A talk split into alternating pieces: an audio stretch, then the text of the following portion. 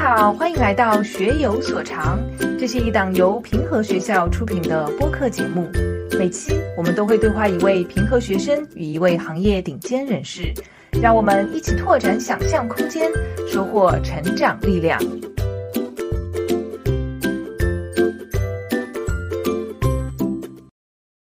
Hello，大家好，我是今天的主持人冰冰老师，这是我们学有所长的第二期节目啊。在策划今天的节目的时候，我们其实是受到了沈一斐教授的启发。之前沈老师有期播客讲的是家长给孩子立的看似有道理，但是其实不一定有道理的十条规矩。当时我听完之后觉得很有收获，所以我们录这期节目的时候也特地邀请了沈老师。那么沈老师跟大家打个招呼吧。大家好，我是来自复旦大学社会学系的副教授沈一斐。沈老师，你看啊，一般我们讲家庭教育，其实都是从父母的角度出发的，但是对于同一个问题，从孩子的视角看，可能是很不一样的。比如，我看最近有的学者就说，像叛逆期啊、青春期啊这些词，其实都是从父母的视角来看的。如果从孩子的视角来看，就可以称为人格独立期，或者是父母干涉期。对，所以就很有意思。那么我们今天也请来了一位高中生加入我们的讨论。嗯啊，这就是我们的 Lucy。大家好，我是胡宇畅 Lucy，我现在在上海平和学校读十二年级。Lucy 有个妹妹，然后她也是我们心理社的社长。对的，我妹妹比我小十岁啊。嗯，所以你妹妹是二胎开放以后嗯，对的，对吧？对的。好像我们一开始就把这个话题拉偏了，回到冰冰老师需要我们聊的话题嗯，但我觉得今天的确是有孩子的视角是会非常有意思的，因为我自己的孩子今年是十八岁，然后老二是十四岁，所以也是处在类似这个年龄段，所以倾听他们的想法，常常是让我自己感觉很有收获的。嗯嗯，对，刚刚我跟 Lucy 聊的时候，我才发现，其实对于同学们来说，亲子关系也是一个非常重要的话题。今天我们要讨论的这个大纲，其实就来源于我跟 Lucy 做的一个小调查。这个调查主要是向大家征集，如果作为孩子要给家长立规矩的话，我们会给家长立什么样的规矩？最后我们总结了十一条，一会儿来跟沈老师讨论。哦，比这个家长给孩子总结的规矩还多一条。对。对对对，啊，这个有意思。嗯，所以一般来说，有规矩的地方曾经都是战场。嗯嗯。好，那我们先来聊第一条。嗯，第一条就是很多同学都会很 care 的一个一条，就是说不要焦虑，爸妈不要焦虑。对的，对的，这条对于现在的我们可能特别有感触，因为我现在读十二年级啊。其实我也挺好奇的，就是沈老师在呃您的女儿就是这个节点的时候，您也会有很大的焦虑吗？我觉得很大的焦虑谈不上，但是的确也会有焦虑的，因为作为我们成年人走过这个历程，我们可能比你们更清楚的知道，呃，人生有一些时间段真的是关键时间段，那个会决定你的人生上到哪个层次。跳到哪个 level，然后你会遇到什么样的人？所以正是因为我们经历过，所以我们会更清楚的知道什么是你需要在这个时候去重视的，什么时候你可能是可以放轻松的。当然，今天的父母有很大的问题是，他觉得放松的时候他也没放松，这才是核心问题。但是到孩子，比如说像你现在处在高三，其实这个阶阶段的焦虑，在我看来是很正常的。嗯，所以我觉得。这个孩子们给父母提出来不要焦虑，一方面呢，我们可以看到，其实父母的确是焦虑过头了。就是现在父母在不该焦虑的时候也焦虑，那么真到真正焦虑的时候，就会让人觉得喘不过气来了。嗯。但从我们社会学来讲呢，焦虑是一个社会现象，就你叫他不要焦虑，他做不到的。嗯。这个时代焦虑是一种通病，或者说甚至它不是个缺点。按照我们上一期，我跟贺岭峰老师前几期，我们有一次聊家庭教育的时候，他就讲到，其实焦虑是一个人类进步的一个特征体系。正是因为你有焦虑，你有那种呃危险的意识、风险的意识，才会使得你在基因里脱颖而出。而那些躺平的人，很可能在基因里就被淘汰掉。所以反倒是你比较积极、比较进步，所以呢，你就愿意更多的往前走啊，更多的去去讲这个。呃，更多的愿意往前走，更多的愿意去啊，去努把力，把自己的环境搞得更好。所以焦虑它是有正面的意义的，但是任何情绪过度了都有问题。快乐过度也是很有点问题的，就我们就觉得很疯疯笑，对不对？也不行。你你焦虑过头了更糟糕，你悲伤过头了也都不行。但是控制在一个度内其实是都是可以的。但是我其实很好奇的是，孩子们会怎么去评价不同的这种现象。比如说，我有的时候会跟。我孩子也会沟通，说我其实这个时候我是焦虑的。我告诉你，我焦虑，为什么？因为我看到什么什么什么，所以我我不知道怎么去解决我的困境。我儿子有的时候跟我讲说，这问题呢我也帮不了你，你最好自己去调整。我说好吧，那我就自己调整。就那个，就是我不知道，呃，孩子们会怎么去看那个焦虑的表现，什么样的表现？是你们更不能接受的，也就是说，第一条原则里面叫父母焦虑几乎不太可能。但你们可以更更具体的，比如说你焦虑了，你不能干什么什么事情，这个是我们做家长可以调整的。嗯。嗯，呃，从我的角度以及我同龄人的角度，就是我们会有一个小发现，就是我们的焦虑和父母的焦虑其实是很不一样的。我们的焦虑其实更多来源于当下。嗯，就是可能当下环境中，呃，考试的竞争，嗯，然后以及我们自己，嗯，感觉自己有些脱轨啊，就是会有一些这样的焦虑。但是父母们的焦虑会更加着眼于未来，比如说，如果这一步你没有走对，那么你后面，哎，那你该怎么办呀？就是会有一个这样的小提前操心，很让人讨厌，对吧？对，然后我们会想为什么？然后其实我有一个小故事可以分享的啊，就是我身边的一个朋友，嗯，然后他给我讲了。就是他和自己爸爸的相处模式，嗯，就是我的朋友的父亲，他是呃，也是一个创业的一个。就是一路打拼来上海的这样一个形象，我的朋友的父亲就会经常跟他说：“呃，以前日子那么苦啊，我们都可以打拼过来，然后现在你们条件这么这么优秀，这么好了，就是你们是不是也应该努点力啊？或者是呃，在其他的时候，可能这位父亲就会嗯，会比较希望自己的孩子们可以和他走上一样的道路。嗯，对。但这个是焦虑吗？我感觉这个更像是父母的期望值带给孩子的压力。”嗯，其实父母在这个时候，他其实是有一些期望值的。嗯，嗯，我们有一个智商传播里很让人沮丧的一个这个一个答案，或者说一个规律吧。但对有些人来讲是好，对有些人是很沮丧。就是，嗯，智商遗传是个居中遗传，也就两个聪明的人会生笨一点的人。对，均值回归，他会往中位数、往平均值往走。所以两个聪明一点的人，很可能两个非常聪明的人，智商都很高的，可能就生出来的孩子不会那么的聪明。两个。比较不那么聪明的人，很可能生出来是更聪明一点。所以，像我跟我先生都是复旦毕业的，我们有的时候经常开玩笑，我们都是复旦毕业的，但我们的孩子不见能考得上复旦。就是在这种现在的竞争体系里面，你要那么脱颖而出，成为那个最高的那个就很难。就是说，当然他们有可能会有不同的能力，但是的确是会是这样。所以这就使得我们父母原来有一些。期望，比如说，我觉得，哎，我在那么艰苦的条件下，我从一个没有太多的支持体系啊，很刻苦情况，我考到了复旦。那我现在给你提供了更好的条件，那照道理你就应该。考更容易考进复旦嘛？他现实常常打我们的脸，根本就做不到这一点。所以那个更多的不是一个焦虑问题，是一个我们在社会学上就是认为是说脱离具体语境的一个自我臆想中的一个期望，而这个期望会给孩子带来压力。我有的时候经常会跟我孩子分享我失败的经历。我发现失败的经历很有意思，嗯，就相对来讲孩子更没有压力，然后同时也能够在我失败的经历里面，他也是能够得到一些经验教训的，嗯，然后我甚至有的时候告诉他说，你看我就没找到解决方案，嗯，也许你能找到。同样这个问题的解决方案，所以我其实也是跟很多家长讲，其实不要老把你的成功经验去告诉对方说怎么怎么做，成功经验是不可复制的。嗯，就像在我们社会学里没有成功学，因为成功有太多的偶然因素，甚至你都不知道自己。是怎么个成功的？可能有各种偶然因素，所以成功经验不太能复制。但你可以分享一下你失败的经历，因为同样这个事情导致你失败，是很可能导致别人也失败的。避免失败，咱们还是可以努力做的。嗯，对对。刚刚沈老师讲成功是偶然的嘛，我就在想，很多家长他那么焦虑，是不是看到别人家孩子的成功，然后这些成功其实也是很偶然的，但是他觉得也是可以复制的。包括一些教育方法的成功，什么正面管教啊，就各有各的一套体系，各有各的成功嘛。那八零后或者九零后的家长，其实又特别容易接触到特别特别多的信息，嗯，所以就一下子啊，不知道应该是用哪一种。包括你的孩子未来的成长，其实都是不可逆的嘛，嗯，就会感觉到一种焦虑，是不是？其实你会发现啊，如果这个家长经常用别人家的孩子怎么怎么样来要求你，往往他自己是不那么成功的。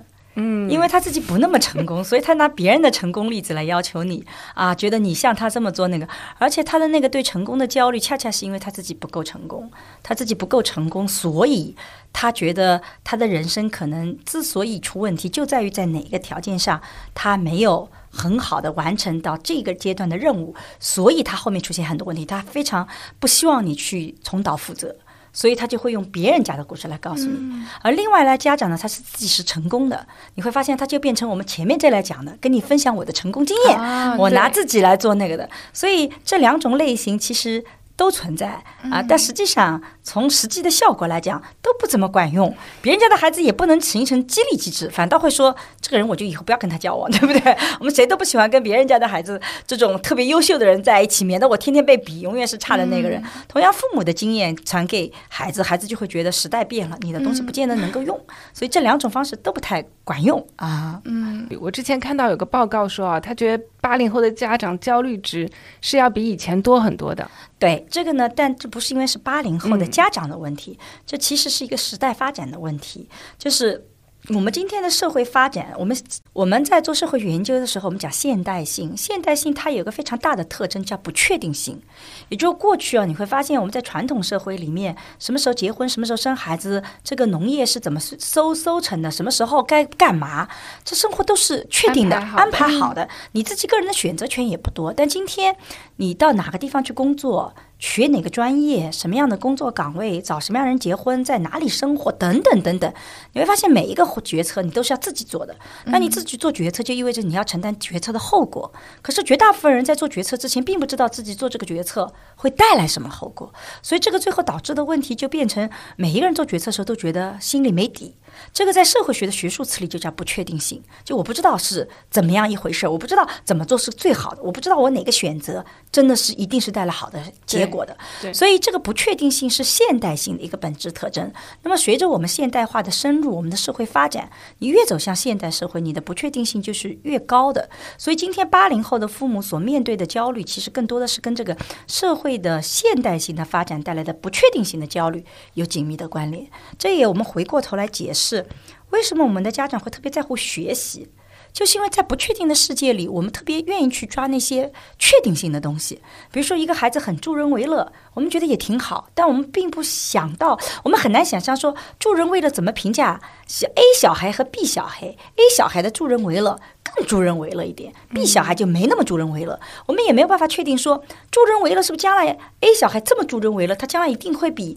B 小孩更好，因为那个助人为乐，他很难去衡量，很难去量化，量化他不确定。但是学习成绩好，很能量化，很确定。而且我们大概率去推导说，考进好的学校，一般来讲会更好点，虽然也有例外。所以我们特别愿意去抓那个确定性的东西。但是在抓确定性的东西，就常常把那些非确定性的东西忽略掉。但非确定的东西恰恰是重要的。比如说一个孩子的社交能力，我们家庭对孩子的情感支持能力。啊，他的人格的完善程度，这些是人类发展里面非常重要的，但是他不都是不确定的。我们没有办法去衡量一个人怎么才是他人格完善，怎么才是他人格不完善的。所以这种事情就常常在日常生活中，在现代性的不确定性的焦虑里，它就被忽略掉了。所以你就特别容易去抓那些确定性东西，然后你就抓成绩。比如说，我要让你学习音乐啊，对吧？你还陶冶情操，那很不确定吧？那我心里没底的时候，一定要你考级。因为你考级，我就感觉有收获了，嗯，果然在进步。所以这个就是家长在面对不确定性的时候，一系列的想要抓确定性的这样的一种方式，但这个方法很可能是错误的，因为那些不确定性的东西，恰恰可能是很重要的东西。嗯，对，刚刚沈老师说到现代社会的一个改变嘛，我就在想，这个育儿模式是不是也有一些改变？嗯，比如说在传统的中国，它其实并不是由一个很小的核心家庭来担任这个养育孩子的一个任务的。就现在我们可能是父母或者是隔代的，嗯，祖父母啊这一些，但以前的话可能是一个家族或者是一个比较大的家族。然后包括像中世纪的西方，他们也没有童年的概念，所以他其实也不会对孩子有什么样的要求。对，所以现在就是有一本书叫《儿童的事迹》，就讲儿童是怎么一步步成为家庭的中心的，儿童的价值是怎么从一个无用变成有用，最后变成无价的这个概念。有很多类似这样的研究。泽里泽也有本书叫《给无价的孩子定价》啊，这个概念就是孩子在。法律体系里，万一有些生命的损伤、残疾，他是怎么去补偿的？就是都是在做类似这样的探讨。但实际上，这个就是一个时代的发展。你会发现，儿童在这个社会里的重要程度和在家庭的重要程度，它是不断变迁的。同时，的的确确，育儿方式是在做很大的调整。哪些人会留在孩子身边？哪些人提供主要的照顾？大家家庭合作是怎么样子的？其实都是有很大的变化。所以我自己做家庭教育，其实不是做常规意义上说父母应该怎么对孩子。我因为是社会学出身，所以我更多研究的是家庭关系是如何影响亲子的，是如何影响孩子成长的。因为在我们的研究里，其实教育模式它起想起到的作用没你想象中那么大。更起作用的是家庭关系里面，比如说家庭关系里面有一个人特别喜欢这个孩子，给了他很多的支持。那么即使是主要的照顾者很严格、很严厉，你会发现这个孩子依然是有弹性的。但如果家庭的里面大家都对他不严格，但他谁都不在乎这个孩子，你会发现这个孩子后面发展就会缺乏动力机制。所以整个家庭的那种，我一直把它称之为叫家庭星盘。可能很多现在年轻人是不是都喜欢什么占星，对不对？星盘其实有点类似，不同的家庭成员提供不同的东西，然后这个孩子处在哪个阶段，他处在哪个人的这种庇护下，其实都会有很大的影响。所以我们更希望大家看到这个整个的家庭关系、家庭星盘对孩子的影响。这是我自己做家庭教育可能跟别人很不一样的地方。传统的育儿文化里面，我们的模式叫严父慈母。用费孝通先生的话，就是，嗯，我们中国的那个育儿模式，或者全世界大家普遍被接受的育儿模式，叫双系抚育，也就是父亲和母亲两个人一起来合作。那这个时候你会发现，他们两个人承担的功能是不一样的。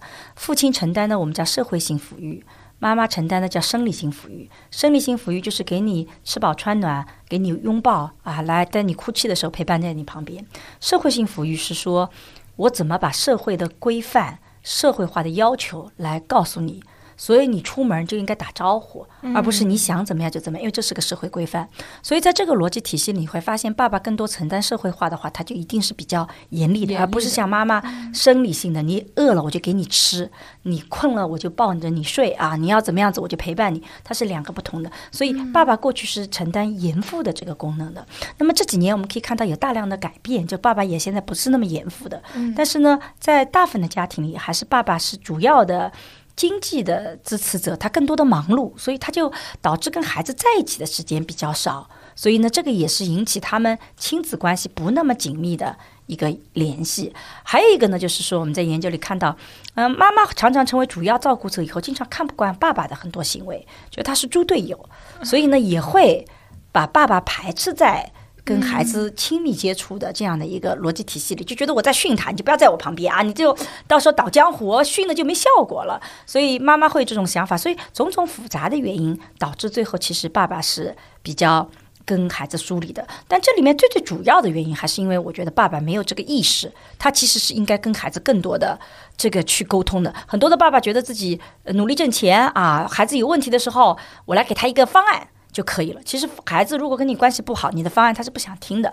日常没有交往，我何必在关键时刻来寻向你寻求帮助呢？没有建立这个信任，所以我我自己做很多的家庭的讲座的时候，就鼓励爸爸们得有主动意识。你现在要改变你自己的这个角色，你可以依然是严父，但你要严父严的有道理，你不能用你的标准去替代孩子的标准。你可以是。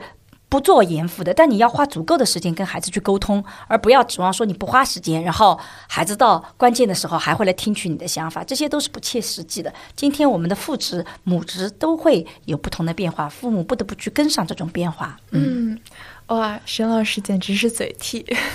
啊，是吧？对我们谁的嘴替？我们的，我们的，就是原来我是孩子们的嘴替，我还以为我是家长们的嘴 替。刚刚都一直我在点头点头。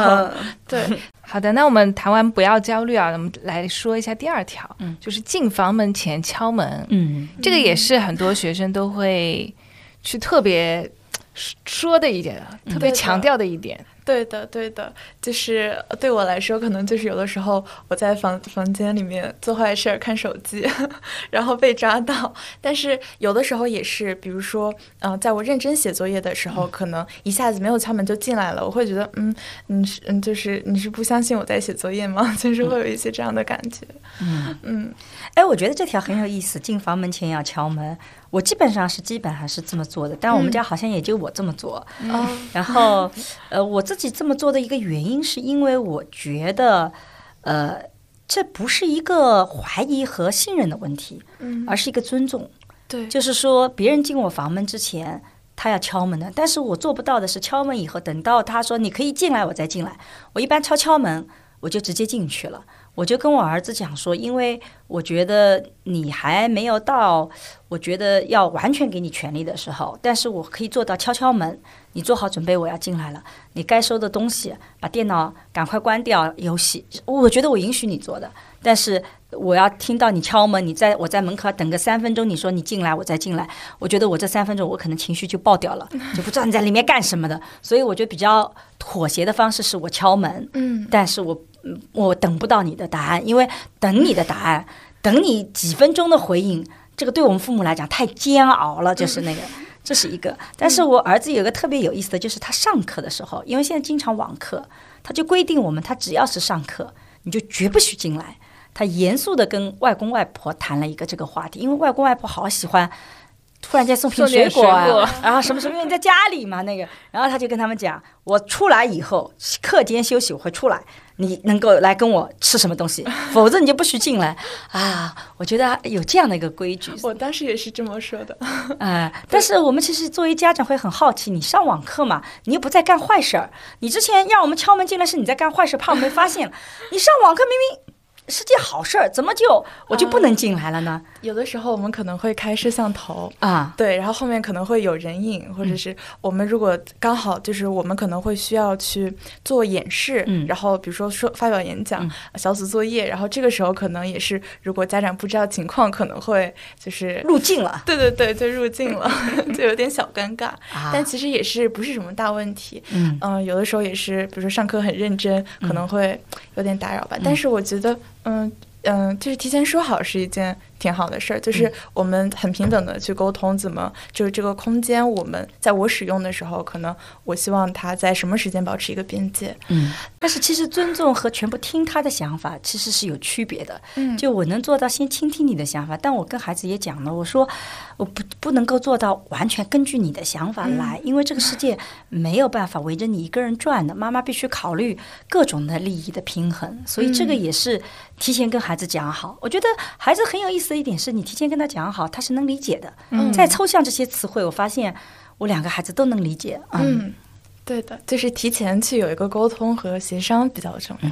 嗯，哦，我其实还有点好奇，就是呃，沈老师还会对您的儿子或女儿，就是去一个小朋友的方式去看他们吗？比如说，嗯。去拍拍头啊，或者是我其实很早就不会把他们看成是特别的小朋友，从他们能说话开始。我们家有一个很好的呃习惯，就是饭桌上我们会聊各种的社会事件。嗯啊，那这个时候不管孩子多小，我们都给他平等的参与的权利。其实他有些观点在我们看来很幼稚，我们顶多是不平素，但是我们允许他发言。在我们家里没有小孩子插话这一回事儿。我认为任何的事件，孩子都有平等的参与聊天的这种情况，即使他对这个事件不是很了解。那我有的时候会跟他解释，我看到了什么事实，所以我可能跟你观点有点不一样。就我会觉得有这样的一个这个对话的过程。但是呢，我们不把他当成小孩子，并不意味着我不把他当成儿童。我觉得这个是两回事儿。为什么？因为依然有他很多。权利达不到的地方，所以我经常跟我儿子讲，法律规定你十四岁以前，你就是就是你十四岁以后才是半行为体嘛，你就有一半的权利。你的在你十四岁以前，你的权利其实就是法律赋予给妈妈要承担所有的监护责任，所以我无法把权利都给你。也就是说，我不把你看成是弱者，我不把你看成小孩子，但我并不意味着说我把你看成成人，你要承担你所有的权利，不行，因为法律规定这是我承担的，所以因为我承担这些权利，所以我不得不帮你去做一些风险的抵御，做一些决策，这是我必须做的事情，嗯，而不是意味着说你是啊、你是个平等的人，我就得同样的权利都给你，因为你做的很多决策。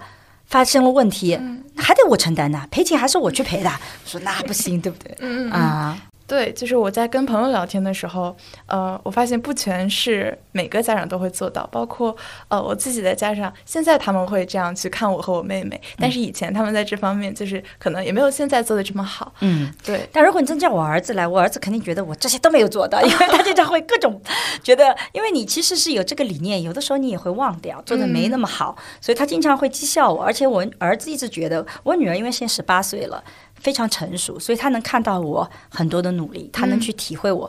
儿子还比较小，他经常觉得我比较不那么聪明啊，这个比较愚蠢。有的时候经常跟我讲说，这事情怎么还不知道？昨天他还在看我在玩羊了个羊，他跟我讲说，妈，我真的不能忍受，你不能再这么网络成瘾了。我说我没有，我就玩一玩说玩这么弱智的游戏，真的你不行。我儿子就那边，我说我有玩羊了个羊的权利，好吧？没有说那个，对吧？我有这个权利，已经满十八岁了。对啊、对啊，我说我可以自己决定嘛，我又没有影响我的工作，我又没有说不挣钱不养活你。他说，但是我还是觉得真的你这种行为太弱智了，就所以如果叫我儿子来，可能完全不同的结论啊。哦，刚刚沈老师分享这个小故事，我突然也在反思我自己，嗯就是可能今天聊的也不仅是家长对孩子嘛，也有就是我也在学习，就是我作为一个孩子，比如说呃，我也会重新去认识我已经经历过或者是还在经历的青春期。对，哎，在这里其实我以后很想请我女儿过来跟大家聊一聊，因为我觉得我女儿做的特别好的一点就是，有的时候我会不那么了解孩子怎么样子，我有的时候也会冤枉她。真的，她每次都能够既能体会你的情绪，都能又能坚定的告诉你，妈妈，我不是这么想的，这个事情你误解我了。他会花很多时间精力来跟我解释。我觉得很多的孩子就会觉得，如果妈妈做错了，妈妈就是这样的，妈妈就是老冤枉人的。但我很感谢我的孩子，就是他会花时间来告诉我，我为什么这么做，让他觉得我冤枉了他，为什么他明明不是这个意思，我怎么曲解他的？就这个给了我比较好的机会去了解啊，原来你是这么想的，就是嗯对，我觉得您的女儿和您都有一种信任在。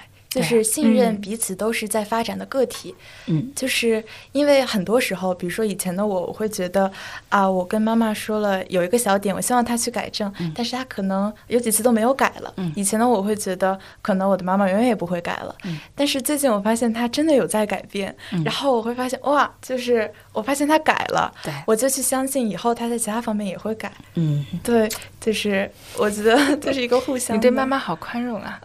没有没有，我妈妈就是一个很好的妈妈，然后她看我也是这样吧，就是她互相欣赏，哎呀，这个对很好，对，互相相信，以后你能变得更好，而不是你就、呃固定在这个嗯嗯状态里了。对对对对是的。哎，其实还是回到进房门前敲门啊，所以我就在想，是不是里面也有一种空间上的冲突？对就说这个家到底是谁的家？然后包括比如说小朋友请朋友到家里来，一般都要经过家长同意，对，但爸爸妈妈妈请朋友到家里来，基本上都不会通过小朋友同意，对吧？对，对我其实我的博士论文做的研究，我的这个出出版的书就是谁在我家，哦，就是其实我研究的那个问题就是问这是谁的家，嗯谁在我的家里了，就那个关系是什么样的？这个几乎是一个所有家庭重大冲突背后的逻辑体系啊、不管是亲子关系也好，还是婆媳关系也好，背后都是这个。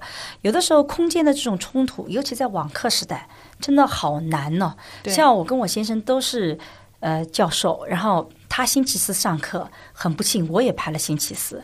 我儿子在家里星期四网课，我妈妈每天要学钢琴，我爸爸每天要学手风琴。我们经常在同一个空间里，如果我在上课，你就不能发声。对吧？因为那个，幸亏我们家房子还算比较大，然后我们就可以有些房间的区隔，但是依然会出现问题，比如说手风琴的声音就特别响。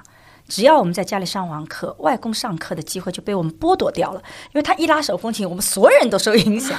所以这个里面其实就是你会发现，谁的空间，谁的那个，其实都是会有问题的。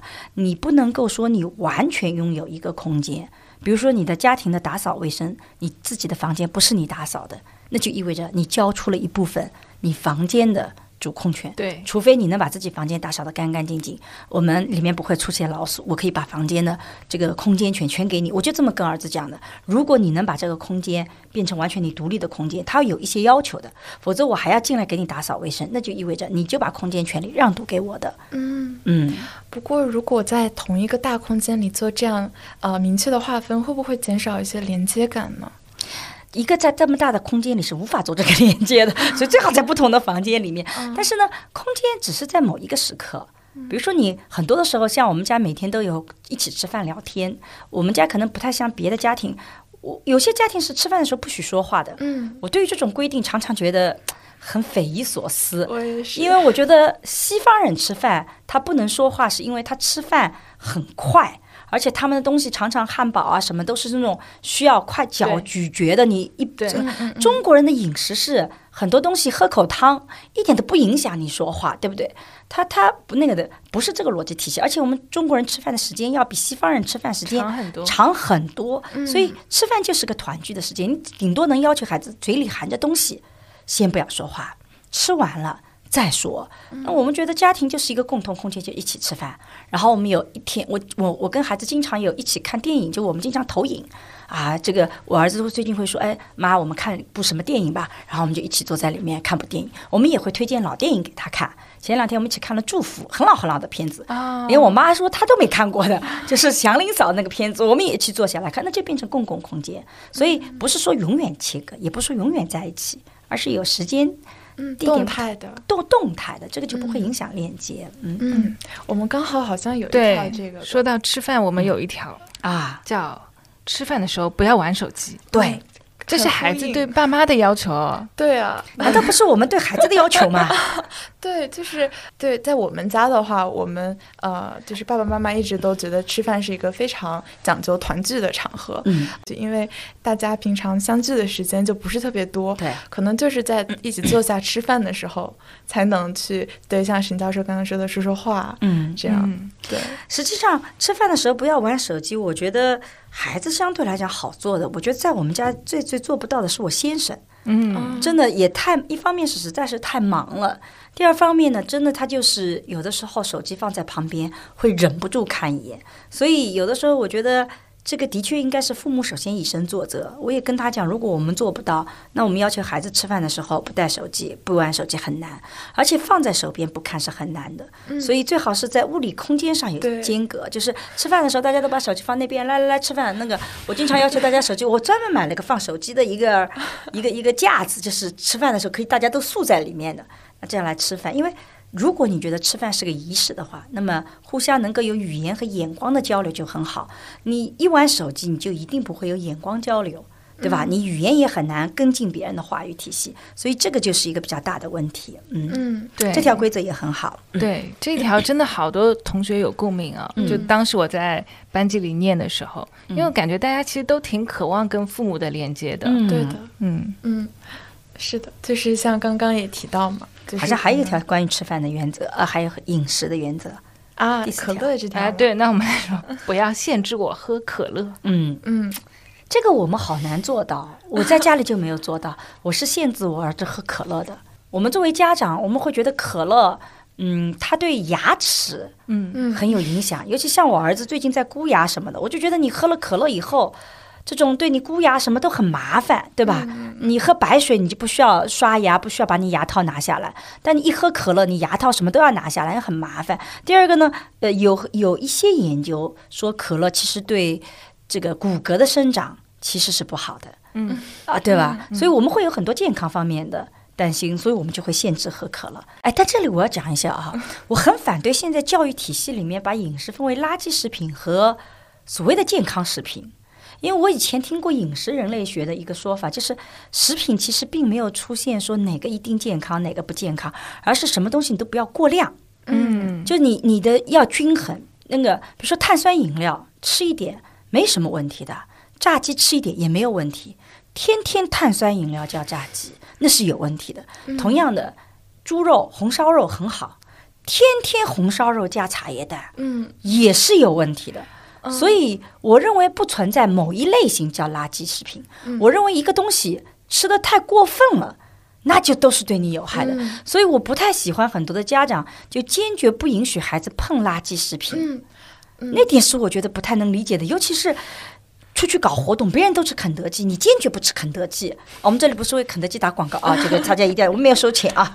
这个我我只是举个例子，我就觉得没有必要让孩子完全脱离在别人的圈子里面啊。然后他跟朋友为了搞好关系，你们吃我也吃，结果你回来就被你骂了。我觉得这个没有意义。对的啊，对，反而增大了这种社交压力。对，是的。而且我觉得刚刚我在想一个点，就是呃，因为呃。像作为一个青少年，然后我的活动场域主要是学校和家。嗯，那其实我在学校和家里表现的。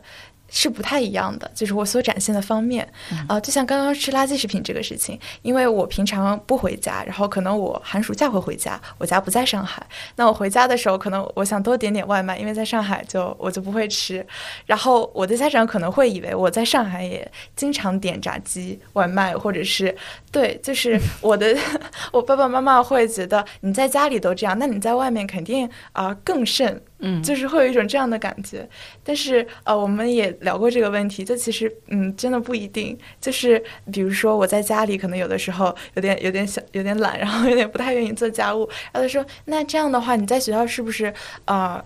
那你要做作业怎么办呢？你和小组组员合作怎么办呢？但其实我自己的话，嗯，在学校去做小组作业或者是什么的，其实我是很积极的。嗯嗯，对，所以家长不要这么去，老是多米诺骨牌这样去推导，对吧？我们叫稻草人逻辑，你一旦一不怎么怎么做到，你二一定会怎么怎么样，其实不一定的，这里面的逻辑概率都不一样，所以。不要这么做这些推导，对，就是可能需要意识到，包括其实家长也是的，就是在家庭和在别的场域里面，可能表现的是不一样的。嗯，对对对。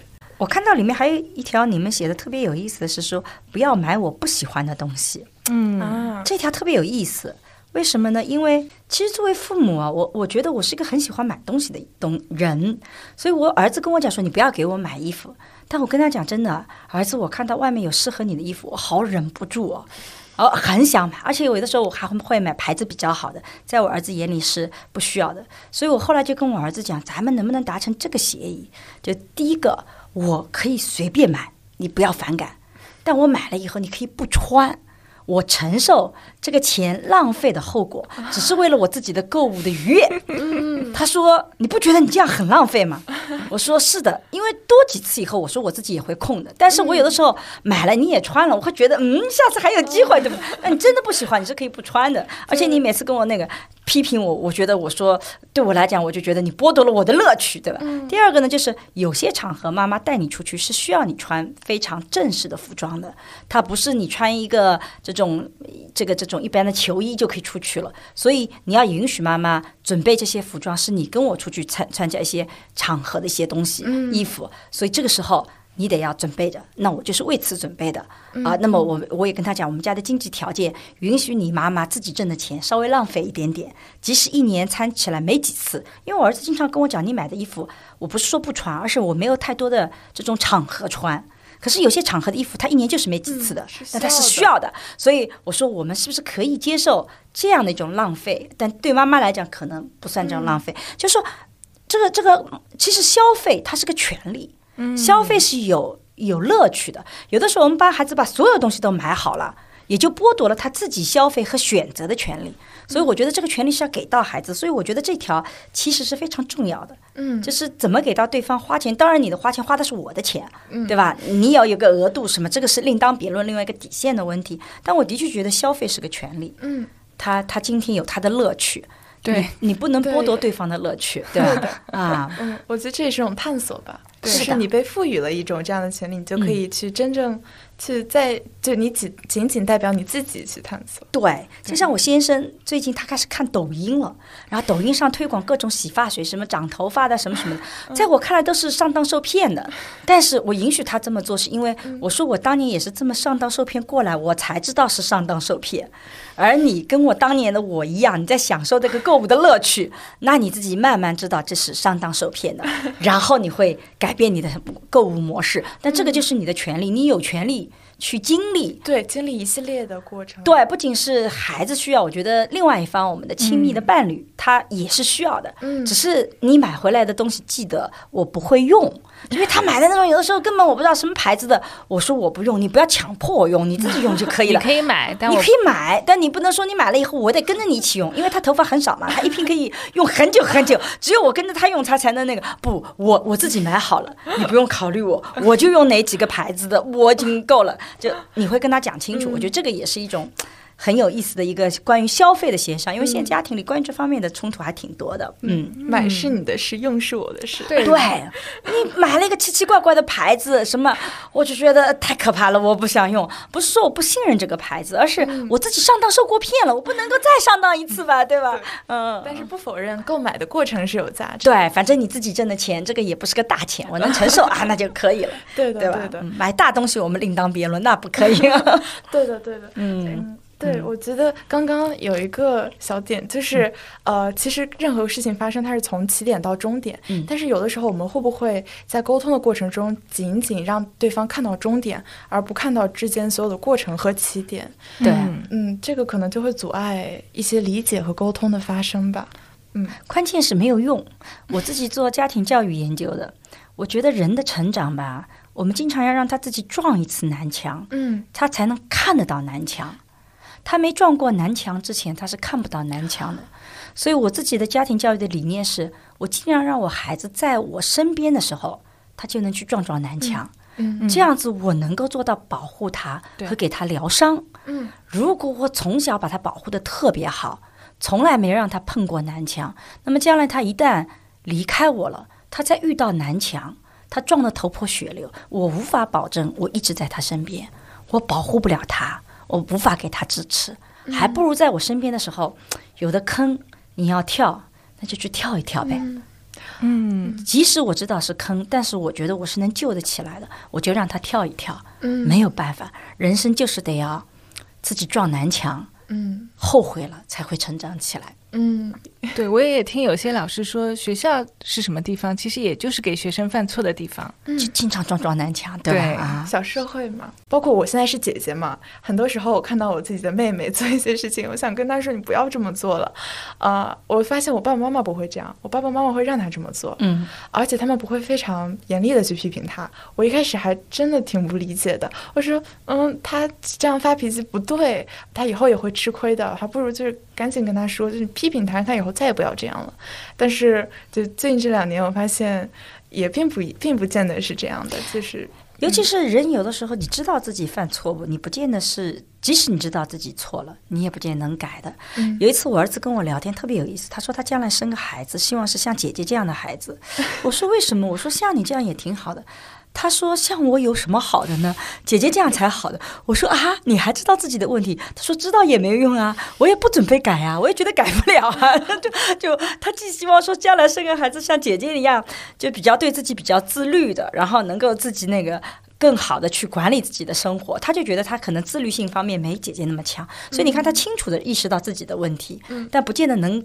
改过来的，然后我就跟我儿子分享，我说这可能就是遗传，你妈我自律性也不咋强，就姐姐可能遗传了爸爸的，你遗传了我的，因为我也是属于那种完养了个羊，你看我就控制不下来的，可能有那个，但我们怎么走到那个不要走到底线的地方，就自己怎么给自己设定，不能再往下走了。我说这个我们俩还是做得到的，就是得要去那个，所以他即使知道自己的问题，性格不一样，他也不见得完全能改嗯啊。刚刚讲姐姐去管这个你的妹妹，到底是一种支持呢，还是一种干预？我现在意识到是干预。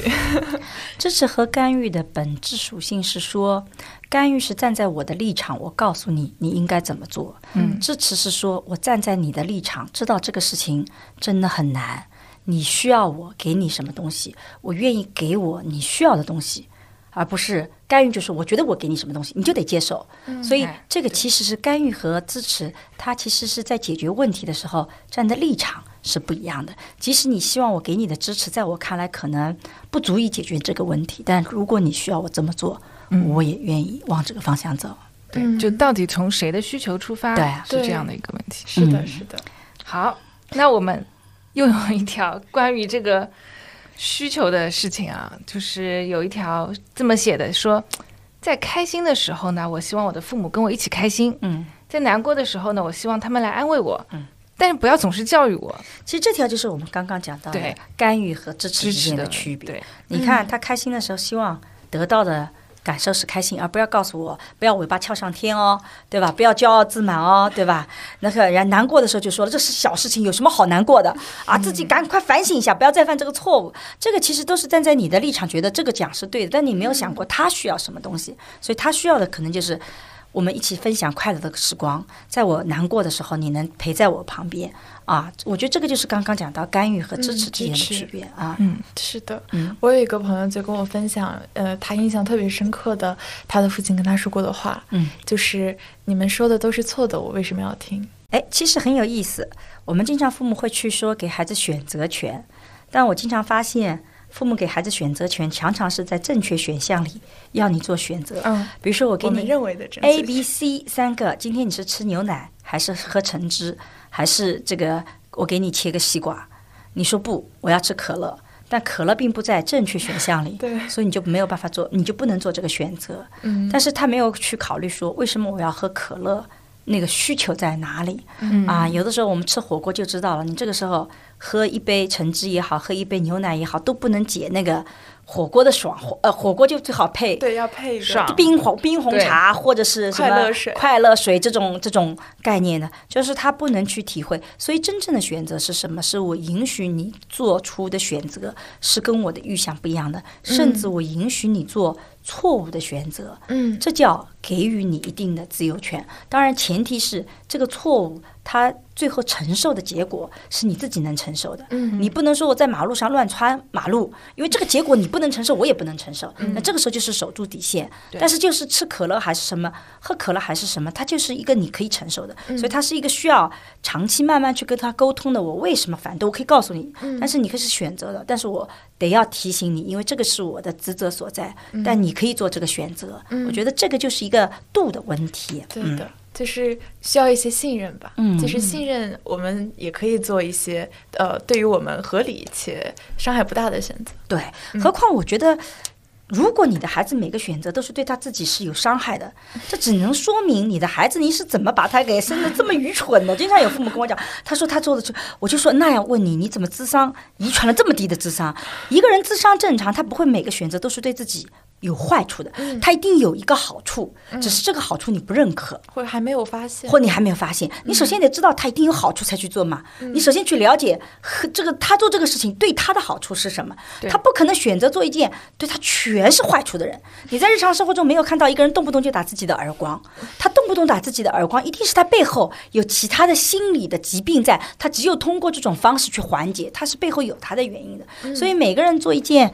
傻事也好，错误的事情也好，常常背后是有他的更为深刻的原因在里面的。嗯嗯，所以呃，我的学生以前有跟我这么讲，他说他的妈妈很民主，他说他的妈妈是这样的，就是我当就是我给你一半的选择权。当我跟你选择一致的时候，听你的；当你跟我选择不一致的时候，听我的。他说：“我妈听上去是不是很民主？”那时候实际上他就会发现，这个我其实要的权利就是跟你不一样的时候的那个一半。我们在不一样的时候，你能不能给我一半？对他妈就说了：“你看，大部分时候我都听你的。”他就说是因为你大部分听我的时候，是因为你跟我是一致的。所以这个这个真正给予选择权，恰恰是要给予他一半的。当他做错事情的时候，他是不是能够再去选择？但剩下的一半做错事情，我是可以拿回来的。这些错误我不能承受。那个啊、但是你得给他，你不能一个都不给他，那个就很麻烦。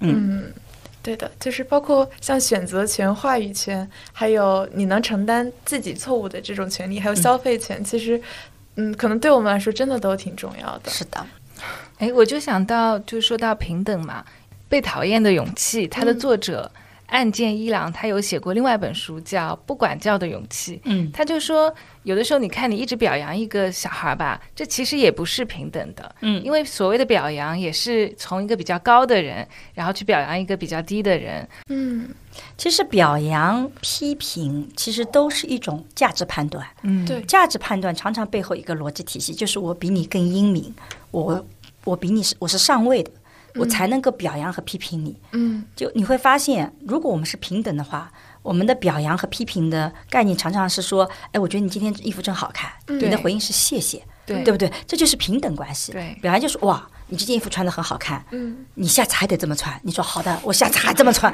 那就变成是一个等级关系了。所以本质上不是表扬和批评的问题，而是我们怎么去看待表扬和批评以后的回应。如果父母希望我表扬你，下次还那么做，那就变成是一个控制的方式。但如果我表扬你说谢谢，很好，那其实这个也没什么问题，对对吧？对的嗯，就像做，比如说我在想，作为如果是一个小孩，作为别人家的小孩，被自己的妈妈和别人介绍了自己，嗯，不平等的表扬，那这个小朋友他想到的可能是，那我得一直这么优秀才行，对，对，而不是觉得自己的价值被认可了。嗯。嗯嗯是的，这个是非常重要的啊。所以在很多的这个心现在积极心理学里面就讲，其实有的时候我们要跳出别人对我们的评价，包括那个岸见一郎写的《被讨厌的勇气》，也是这样子的。那怎么跳出被别人讨厌的勇气？呃，怎么跳出对别人的评价？首先，第一个是子女有没有跳出父母。评价体系的勇气，有的时候我会跟我儿子讲一个什么事情，我希望怎么做，他会坚定的拒绝我，不，这不是我要的，妈，你这个方案我不觉得是好的，然后我就很沮丧。沮丧完了以后，跟我先生聊天，反过来讲，我说我们儿子有个很大的优点，就以后面对权威，他说不的能力特别强。他连对他妈，就是因为我跟他关系很好，他大部分时候是很愿意来听取的，他都可以再坚定的说妈，这个我不要。我说这个其实挺好的，他愿意去坚持那个，他不会说，呃因为我考虑你今天心情不好，考虑你怎么怎么样，哦，算了，我为你做。不，这个事情是我坚决不要，我为什么一定要这么做？这个事情我非常不愿意，所以我就告诉你，我不要这么做。哦，我说他拒绝的勇气还是挺好的，就这也是他的优点，对吧？所以有的时候，怎么让我们的孩子能够跳出那种所谓他人的评价？首先就是我们得让他有勇气来反抗我们，他能对我说不。当然，我不觉得这个说不是对我的反抗，而是我觉得呃我跟他这个事情完全不同的想法。他在表达而已。他在表达他的逻辑体系，而且我觉得从他的逻辑体系里面是有他的道理的。嗯啊，对的，嗯就是有的时候，其实我觉得说出来其实不是足够的，嗯说出来被听到才是一件重要的事情。嗯呃，很多时候其实我们都有在表达我们自己的观点，但是我们不感觉我们自己被听到了。就像有的时候我们给家长提建议，呃，发现家长总是不改，我们就知道我们的建议没有被听到，对，或者说，呃，我们在表达我们自己的诉求，呃。下一次我发现就是，或者说经常被打断吧，这样这是另外一个层面的没被听到，嗯、就是我们就会觉得不太重要，我们是不是在这个家不太重要？有一种其实也不一定。你看，我也经常打断别人。其实有的时候不是说没有看到，是因为我们自己也改不了。就是你别以为成人就有能力不断的改变自己。我们做播客，老有人批评我跟我先生俩说，你们俩为什么老是打断对方呢？我们俩就发现，如果我们不打断对方，我们不会聊天。就我们两个都可以说又说哇啪啪很密集，没有对方打断，我们可以一直说下去。所以我们已经习惯了，我一定要打断你，然后你再来打断我。就有的时候不是说不改变，是因为我们第一个是无力改变，因为我们也有我们的习惯；第二个可能形成了一种模式，换种模式我们不知道怎么做啊，这个也有可能的啊。所以我也经常跟青少年讲，因为青少年这个阶段非常敏感，你不要把父母的每一个行为都看成是针对你的，很多时候是我们父母自己的问题。嗯对吧？就像你们有一条，不要因为别的事情生气就朝我发火，这条其实没什么用，但是很重要。为什么？这背后的问题是我们父母有的时候做不到，在外面生气心情很不好，回来就很容易看着你不爽。其实不是说父母觉得这个事情是对的，嗯我们也知道是错的，只是有的时候做不到。所以我有的时候回到家，经常跟家里人说：“哎，今天我心情不好，大家不要来惹我。我现在要去看部韩剧或看点什么东西，让我心情调节一下。谁现在来惹我，我就朝谁发脾气。嗯就我会提前告知你，因为你让我在这个状态下，你要来跟我搞事情，你要让我保持好的状态，我是做不到的。嗯，但是我觉得您这样很好哎，就是在提前跟大家都说、嗯说明说明这个状态。对，有的时候我觉得这样提前先有一个这样的呃概念和情境给到，我觉得会避免很多后面的麻烦。所以你们提出这一条，是因为很多的父母其实是经常这么做，很普遍嗯。对，但确实，我觉得刚刚听您讲之后，我也意识到，可能是一件非常难改变的事情。包括我们如果跟父母相处，哦，可能我们在学校呃经历一些不太如意的事情，可能我们也不能很好的控制自己的情绪。但我觉得让这一条变得，就是我们把它说出来，它的意义在于，就是我们意识到，啊，原来有的有有的时候情绪是通过这个原因的，就是嗯，让我们知道就是这个原因存在。对对对，而且我觉得作为父母，虽然我能够理解自己为什么这么做，但我觉得还是要有这个反省性的。嗯，就外面心心情不好，的确应该回来以后要做好调节再进门，尤其是开家长会。啊，我经常觉得开完家长会以后，我要先跟我的好朋友们聊聊天，以便于先把我有些吐槽和发泄的东西先发泄掉，我再回来面对我的孩子。要不然你会对老师的吐槽、对孩子的不满都会一股脑的发在他身上。所以这里面很难区分是因为别的事情还是因为你的事情，对吧？所以是对，有点难避免，但我们可以就意识到之意后识到这个问去努力。题，对，这个是很重要。所以这条其实已经蛮厉害了，因为他提出这一条，就是说不要因为别的事情就知道，哎，爸妈有的时候对你生气，不一定是因为你，哦对对吧？对他已经能够做到一个，就是说人事分离。对对对对哎，其实这挺好的，其实挺好的，就至少不会产生一种自己被针对的感觉吧？对这是一个进一步的要求。对，这是一个进步的体现。其实这个是说明你们已经逐渐在成熟了，嗯因为小孩子小的时候会把大人的所有反应都看成是跟自己之间有因果关联的，所以一个妈妈比较不快乐，孩子很难区分是因为他跟爸爸吵架了不快乐，还是因为我，他都会觉得是因为我。所以为什么做父母有的时候我们需要更加稍微小心一点点，就是因为小孩子他很难区分。到了一定的年龄，像我现在就觉得非常享受亲子关系，是因为我女儿十八岁，儿子十四岁，都是那种完全可以沟通。可以平等的沟聊天，就那个会让你觉得非常治愈。我觉得我的人生里，我女儿，我儿子现在还小，我女儿给了我很多治愈，她让我看到了新的一代女性真的是有各种的可能性。怎么坚持自我？怎么去做自己喜欢的事情？怎么找到自己爱的东西？怎么能够去抗别人的那种诱惑？甚至是，就比如说他申请大学的时候，他就完全不申请，在我心目中他更有可能或者更排名高的那种藤校类的，他会告诉你，他要选择。那个城市得有好吃的，就那个，就他有很多这种要求，我会觉得说，哇，选大学还能往这个地方去选择啊，那个住要住得很舒服，要海边怎么怎么样，而他会选这样的学校啊。但是我回过头来，我跟他讲，你挺治愈妈妈的，就是因为我我自己觉得那就是美好的人生，嗯就你让我看到一个人享受自己的人生。努力的去做好自己的人生会是什么样？那非常治愈。嗯呃，我常常在我女儿身上有很多治愈的力量。嗯，嗯，看到人生更多的可能性。对，嗯，我也在我妈妈身上会看到这样啊的。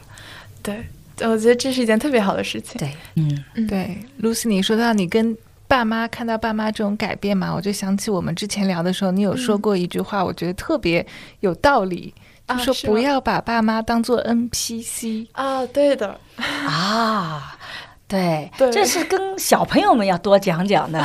这个我们父母很希望你们也呼吁青少年们能理解，我们父母不是 NPC。嗯，对的，就是呃，我觉得就 NPC 和玩家嘛，就是两个 NPC 是没有主体意识，没有主体意识，而且你不觉得你和他有什么有意义的互动，就是呃，一切都是发生在那里的，你不觉得他和你有自主能动性去产生任何的改变或者是交集？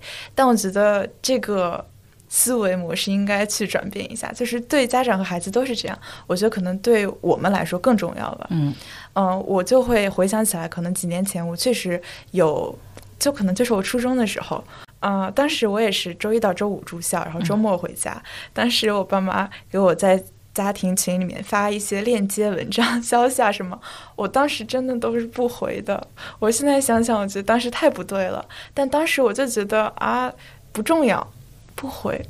然后，嗯，什么时候我会发现我应该去主动的发挥我自主自我能动性，然后去和家长建立联系，或者是去探索更多亲子关系的可能性，可能就是，呃，后面可能也是我成长了，我长大了，嗯我会觉得。呃，其实我可以去尝试，因为父母其实之前一直是尝试在建立和孩子关系更多可能性的一方，嗯但是有的时候，我觉得我们应该也去尝试一下，我们怎么能去拓宽我们和父母关系的一些可能性。嗯嗯，它和我之前说的，就我妈妈去改变有关系。嗯，就是可能是我第一次意识到，我妈妈是一个可以改变的个体。就是虽然他的改变不是直接源于我，但是我知道我的一些作为，就是妈妈是从他和我的互动中学习，然后他自己去改变的。这点让我觉得哇，原来我可以和就是我们是两个玩家之间的互动，是的，而不是说他就是我生活中的一个 NPC 而已。嗯，这个比喻真的很好，非常好 啊。其实，在日常生活中，我们。讲，其实每一个人，你看到自己主体性的时候，你一定要把对方想成也是有这样主体性的。因为你今天在互联网上，你会发现很多人都把别人都看成是 NPC 的，好像他没有情感，你可以随时随地去批评他。对啊，尤其是我自己作为一个公共的发声者，经常会收到各种各样的这种表扬和那个批评。你收到表扬的时候很高兴，你收到批评的时候就会不高兴，这就是我作为非 NPC 的感受。但我发现很多人会意识不到。其实那个人他其实是有感受的，他是一个真实的，他是真实的人。你这种攻击可能是不合理的。呃，我自己我自己还好，因为我自己做好了这个准备。但我真的是在过去几年做一些网暴例子的时候，就像我们上海也有那个什么呃，这个这个疫情。疫情的时候，就不是说这个快递小哥他给了两百块钱嘛？对，很多人就会跟他讲说：“你你的孝心就值两百块钱嘛？”我常常在想，这些人在说这些话的时候，是不是把对方都当成 NPC 了？对，觉得对方是不会受伤的，这种话是不会那个的。而且很多批评他不是那么的严重啊，他不是辱骂，而是说啊，你你你你不要标榜自己孝顺，其实你。根本就不是孝顺的，我来剖析你内心。你看你内心里其实是有那种小九九在里面算的。我常常在想，哇，这个是要多么不把别人当人才能在这种时候说这种话？就这个的确是。是不是也是我们玩游戏玩多了，我们已经忘记了，互联网里其他的人，嗯，也是人，也是人，他都不是一条狗哎。虽然你不知道互联网前是条狗还是，他绝大部分他是个人呢，对吧？之前我还在来的路上跟魏斌说，就很多在互联网上看到的形象，其实在真正接触之前，是从二维转变成三维。对，就我们都把没有把它当做一个，对，是跨次元，就是我们都没有把网上看到的人当做一个三维的真实的人来看，嗯。包括嗯，也被我运用到了现实生活中。就是我在现实生活中也有很多变化，比如说，呃，就拿我在学校里面吧，就是我跟一个我们校的食堂阿姨成了特别好的朋友。嗯，因为我发现我其实并不是被就是被程序化，说我每天去食堂打饭我就走的。我发现我可以说点话，比如说阿姨，嗯，今天就是给我打的好多呀，这个菜好好吃，下一次还可以做吗？嗯，就是。我发现我可以说点这样的话，嗯，就像一个 NPC 觉醒了一样，然后，然后我就和这个阿姨成为了朋友，然后包括后面也是，嗯，就是在那个路上遇见那个剪树叶的叔叔，我会说叔叔，你这个树叶剪的好好看呀，然后我们就会聊一会儿。我发现我和其实家人。啊，从这个点走出来了之后，哦，在我生活上也有很多变化。我嗯，然后我现在也很喜欢我自己的这个变化。嗯嗯，非常好。我觉得这个比喻也好，这个例子也好。嗯，其实，在日常生活中把别人看成人，这背后的逻辑是你其实是也把自己当成活生生的，能够去跟别人链接的人。是的。当你把别人都看成 NPC 的时候，也就意味你自己会切断跟别人的联系。是的，是的。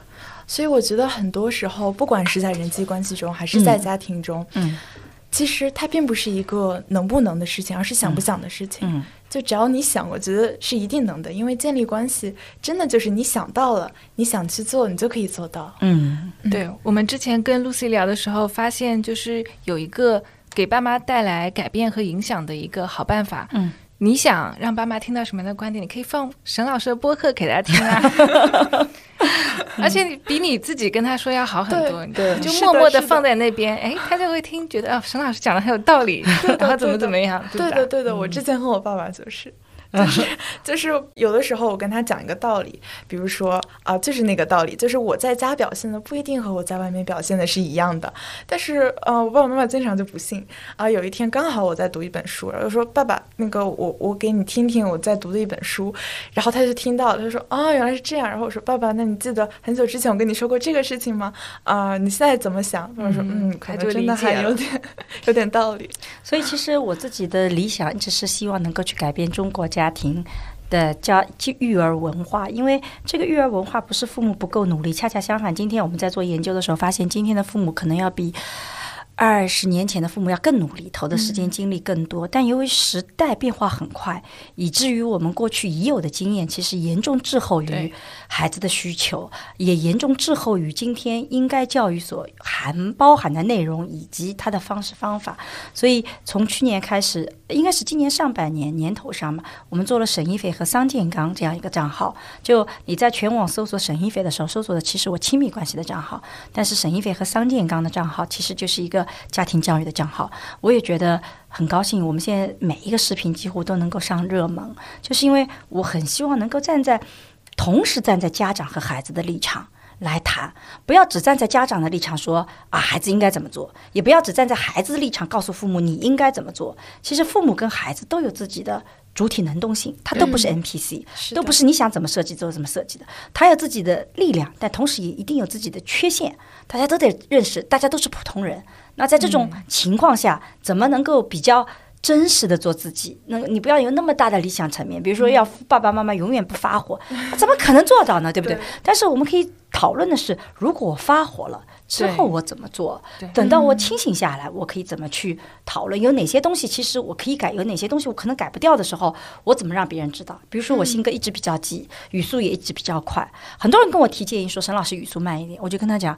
我试过的，我语速慢了以后，我就发现我不会说话，因为我的脑脑子转的比较快，所以我建议你要么努力跟着我来走一走。但有的他们有的给我提的建议，呃，我觉得能接受啊，我原来是可以去这么去调整的。所以我觉得得找那个真实的道路，而不是找理想的道路。这就是我们想去做家庭教育的改变，包括我们的播客，也是我自己沈一斐的播客，其实就是希望能大家从我跟我先生的对话里面。我们一方面早期其实我们做这个播客目标是说让大家能了解一些不同的议题，我们从社会学和法学两个角度怎么看的。可是谈到后来，很多人发现说啊，原来夫妻是可以这么聊天的，因为我们俩差异很大，我们大部分观点都不同意的啊。你是这样观点啊？我觉得好像我不是那么赞同。我觉得是什么观点？既然很多人早期跟我们留言说夫妻还能这么聊天，还能说我不同意你，但我能聊下去啊。我发现原来还有这个功能。后来我们把孩子也一起叫进来聊天，我们其实也想跟。大家分享，其实你所谓的平等的交流沟通是完全可以做到的。嗯，就我们播客里有好几期是我们的孩子一起加入来聊天的，我觉得也挺好的。甚至我女儿讲心灵奇旅的时候，她看到的很多点啊，是我都没有注意到的。嗯哎，我就觉得很有收获啊。那个时候她也是十七岁，跟你差不多年龄。嗯，我也很喜欢这部电影。对，嗯，你可以听听看。我们四个人聊，就我、我、我先生和我女儿和儿子，我们四个人聊。嗯。我觉得这是非常有意义的事情，因为很多时候，呃，就像刚刚说的，能不能想不想，就是很多时候大家往往是没有意识到，哇，原来还可以这样做。对，所以当大家看到哇，原来可以这样做的时候，大家想去把它做出来，对，就更容易了。是的，我还看到你们学生给家长的规矩里面有两条很相似，嗯，背后我觉得逻辑差不多，但很有意思的就是，第一是不要到处和亲戚说我的八卦。第二个是在别人面前说到我时，不要过于谦虚。我觉得这个都涉及到父母在他人面前怎么去谈到跟孩子有关的事情的原则，而这一点的的确确是我们父母很容易忽略的，因为我们中国人的传统就是要要自谦嘛。我们不太喜欢张扬，所以人家说你的孩子真棒，我们就道哪里哪里其实很多的缺点啦，这个对吧？可能这个是你们现在觉得呃不舒服的，还是怎么样的？嗯，可以这么去理解吧，就是还是把小朋友当做个体，嗯，当做个体，而不是附属物。就比如说，当别人夸说啊，你你的孩子好棒啊，然后说哪里哪里不是，这个自谦感觉像是别人在夸你，或者是连带着他，就其实夸的还是你，就这种感觉。作为小朋友，他在听到这个话的时候，他也会有个体意识，就是希望他这个个体也是被突出的，而不是连带着妈妈一起去，嗯，对，被夸的。就人家表扬是我，你干嘛替我回答说 不是不是？这不是也是得我自己说哪里哪里对吧？你得说啊，真的我们家孩子不错。然后孩子说不不不，妈妈 我其实没有那么优秀。对对对，哎，这个就很好。就是妈妈说嗯对呀，然后小朋友来说，但是我正好是被我女儿提了一个相反的要求，因为我对我女儿特别满意，所以呢，我经常有的时候在朋友圈觉得啊，这做的什么很好。然后我女儿有一天就跟我讲妈，你千万不要在朋友圈发任何关于我好的信息。我也是这样。因为为什么他会成为别人家的孩子？他有的时候出去跟同学玩，玩完以后就是哎，我们一起去吃顿饭，晚饭。那个妈妈就说不行，我们还有作业没做。他就说哎，我作业也没做，没关系，吃完饭再做嘛。人家说那怎么能跟你比呢？你一做作业速度很快，你怎么怎么好？我们不能怎么怎么样的。他就跟我讲说妈，我没有啊。然后他就发现说他逐渐成为别人家的孩子，小朋友也不太愿意跟他玩，因为每次跟你比都是不行的。所以他跟我讲说不要。表扬我，所以以至于有很 有一阵子朋友批评我说重男轻女，怎么老在你微博上 看到你女儿男儿子的信息，看不到你女儿？我说我儿子吧，他经常犯小错误，我就分享些小错误，对吧？我就挺开心的。我女儿吧也没犯什么小错误，要么就讲她好的，那我总不能说她今天又获奖了，明天又怎么怎么样了？你们是不是压力很大？然后我女儿也不允许，我说真的很难的，所以我会被提出相反的要求。太有共鸣了，因为在我们家也是一模一样的，嗯，就是我妈妈想分享我的时候，我就。说妈妈不要分享，不要分享。然后现在我妹妹不会特别要求，但是我妈妈就会经常分享我妹妹的东西。就我去看我妈妈朋友圈，全是我妹妹的东西，然后都是分享我妹妹说的一些非常有趣的、童言无忌的这些话。对，是不是到你们高中的时候，父母的行为不管是怎么样的，总是容易引发尴尬？嗯，这也是一个问题，就是 我不太希望以对，其实还是回到这个问这个这个最开始的问题吧，就是我希望我是一个个体，嗯，就是当我们在谈论说别人家的孩子的时候，就我作为一个孩子，我是家的，就是我是我妈妈的孩子，而不是说我是呃谁，我是 Lucy，我是一个孩子，所以 就是呃，包括比如说，如果我出现在我妈妈的朋友圈里，就是。别人不是直接了解我的，是通过我妈妈了解我的。对，我就觉得你了解的不是，就是你不是在真正意义上在了解我。嗯，我也不太喜欢这样的一种方式，就这只是我个人的看法。像我妹妹就没有。但有意思的是，还有一种情况就是发朋友圈。我先生有一个特别不好的习惯，就是我们在做什么事情，他他很很喜欢抓拍镜头。抓拍没有问题，但我们很讨厌他抓拍的时候发朋友圈，因为抓拍的镜头常常我们都特别丑陋。他常常常常不经我们同意就发了，所以我跟我女儿、儿子，我们都有一个警觉，一看他拍照，我们立马就拒绝，因为我们无法去判断你会不会发朋友圈。我们能做的就是你拍的时候，我就不让你拍。所以后来我跟我先生专门讲过，我说发朋友圈你一定要经孩子同意，就这张照片能不能发？有的时候我女儿说可以发，我修一修啊，那也行，对吧？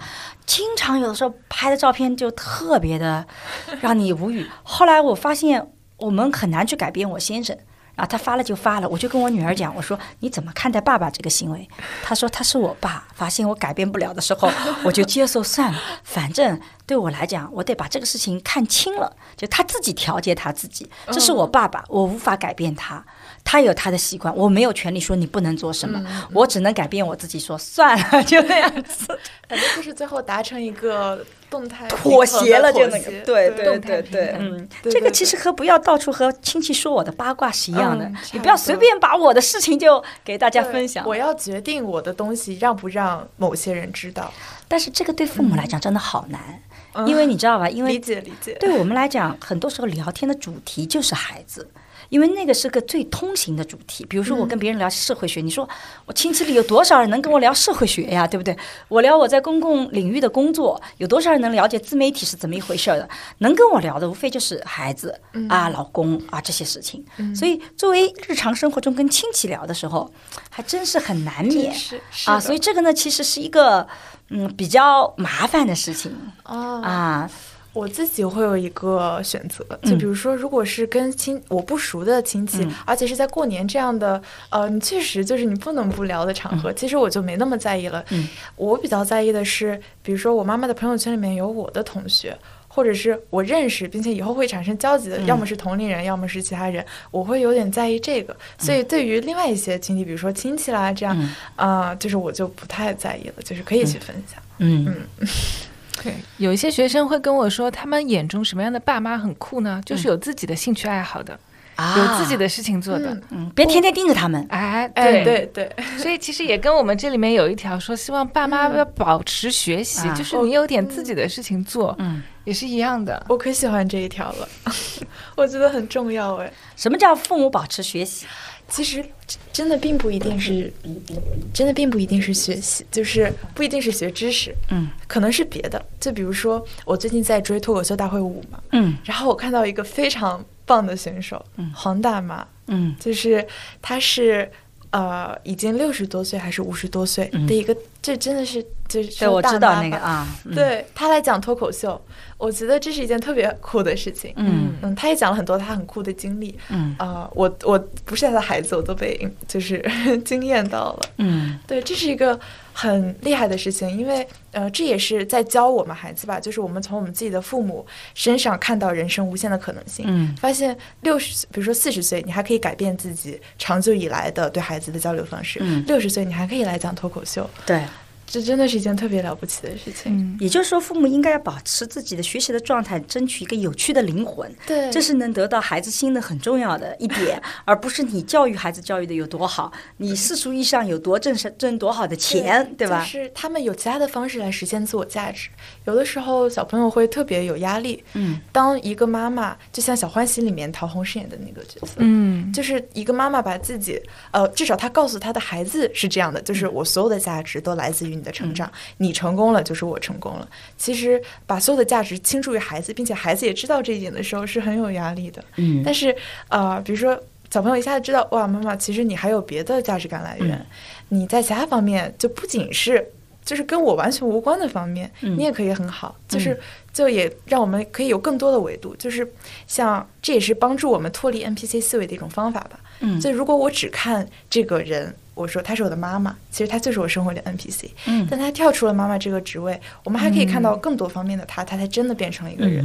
嗯，嗯非常好。嗯嗯，NPC 更像是一个角色，对，是没有那个的，对不对？是的，嗯是的。嗯就像呃，其实我就我特别喜欢唱歌嘛，嗯我会在全民 K 歌的一个模式下面，就是去匹配，它叫心动匹配，这嗯也不是广告，就是呃我们可以在线上去对同一首歌进行匹配。嗯，呃，有一次我在匹配的时候，我就遇到了。呃，一位妈妈，就嗯一般我匹匹配的是我的同龄人，但是那次遇到了之后，我们就是选择了一个模式，我们都可以继续聊天，因为我也很好奇，他也很好奇。然后他说，就是他在匹配的时候，呃，就是经常被拒绝，就是经常被退出来，因为还是年轻人玩这个多嘛，就年轻人更想跟年轻人玩。然后他就跟我分享了这个观点，我我我当时觉得特别酷，因为呃，就是一个妈妈她在玩这种年轻人玩的东西，她说这是她才玩的两三天，嗯嗯，就是她也是刚刚接触，还不太会。我说阿姨您唱的特别好，然后我们又再继续聊，嗯。然后，而且我们发现她她的女儿也是跟我是一个出国方向，啊后面甚至让我加了那个女生的微信，嗯就是我觉得是很奇妙。但我觉得更奇妙的是，就是我在全民 K 呃全民 K 歌这个软件上遇见了一个在呃休闲时光中来唱歌，然后来去和陌生人交流的这样一位母亲，我觉得特别，就她和我母亲一样大。所以，我真的觉得是一件特别好的事情。我希望我妈妈也有这样的。但实际上，这个也是在我看来是生孩子的意义之一啊。就是我自己是觉得，如果没有孩子，其实我对未来世界没有那么的关心。嗯就我只要活好我这辈子就可以了。我为什么要出来做家庭教育？就是因为我发现，如果我只是把我自己的孩子培养好了，我没有把身边其他的人培养的心理很健康，其实你会发现，有一天你的孩子也是会。有心理创伤的，他身边有很多人有问题，也会影响到他，所以你会对未来世界你更有责任感，然后你会更关心未来世界会是什么样的。第二个呢，就是比如说我做追星研究，我上 B 站，某种意义上讲都是因为受我女儿的影响，因为我怎么去了解 B 站，就是因为她在看，他在跟我分享弹幕。三大优势是什么？我不太能理解。那密密麻麻弹幕有什么好看的？他跟我讲怎么能形成共鸣啊？怎么是有知识普及的？哎呀，人家跟你解释那个梗在哪里，然后怎么是有这个让你吐槽的，它的乐趣在哪里？哎，我慢慢慢慢现在看 B 站，我也觉得很好玩，所以我很早就是 B 站的，就是经过考试的会员啊，那个分数还可以的，可见我很早那个。啊，后面我入驻 B 站，其实都跟我的孩子有关，包括我做追星研究，是他给了我一个截然不同的逻辑体系，能够让我去重新思考，哎，我们过去的那套逻辑体系是不是有问题了？就是跟他的逻辑体系，我追星的时候是以崇拜的、崇敬的心理的，跟他那种觉得要对对方去做出贡献的截然不同的逻辑体系，所以我会有新的追星研究，我觉得那个研究特别特别有意思，以后也可以跟在大家来一起分享啊！我觉得那个最新研究能够让很多的家长了解你的孩子是怎么想、怎么去理解爱这个一回事儿的。所以我觉得这一点也是非常非常重要。所以恰恰是因为有孩子，你才不会过时，你才会去关心未来世界，你才会去跟上时代的发展。是，所以一方面刚刚 Lucy 在讲说，哎，这些妈妈们让她觉得很感动，哎呦那个，但对我们妈妈来讲，其实那个意义是更大的。嗯，孩子会让我们对世界的兴趣。跟时代的发展，它保持了同一个节奏，否则我干嘛去上 B 站呢？我根本就不会有机会接触到，对吧？嗯，刚刚沈老师的话也让我更多的了解，就是哇，我发现，在比如说在妈妈呃不在父母和孩子人生的道路上，真的应该去做一个合作伙伴的关系。对啊，对，就是互相汲取反思，互相汲取新的洞见。是对，就是这种合作关系，其实可能。很多人没有意识到这是应该去达到的一个状态吧？对，就是，所以我经常跟很多朋友讲，我说你结不结婚呢？我不是很关心，但我还真挺劝你生个孩子的，因为我觉得没有孩子之前，你很难去体会那种爱，就是真的是全心全意、不带杂质的。嗯，仅仅因为你的存在，我就如此的高兴。这种爱其实你是很难去体会的，同样你也很难感受到那种另外一个人对你全然的。信任，那孩子刚刚出生的时候，哇，你真的就是他就是百分之百的信任你，他就百分之百的爱你，你不会被一个人这么爱的。所以有的时候我们爱孩子，可是孩子也爱我们。我说那种体验，它其实是在别的地方你很难获得的。然后包括我刚刚讲到的，会让你对未来世界更关心。你否则人类明天等我死了，明天灭亡就灭亡，无所谓。但我有孩子，我可不允许他灭亡，对不对？我一定要让他更好。然后你会去跟上时代发展。所以我觉得。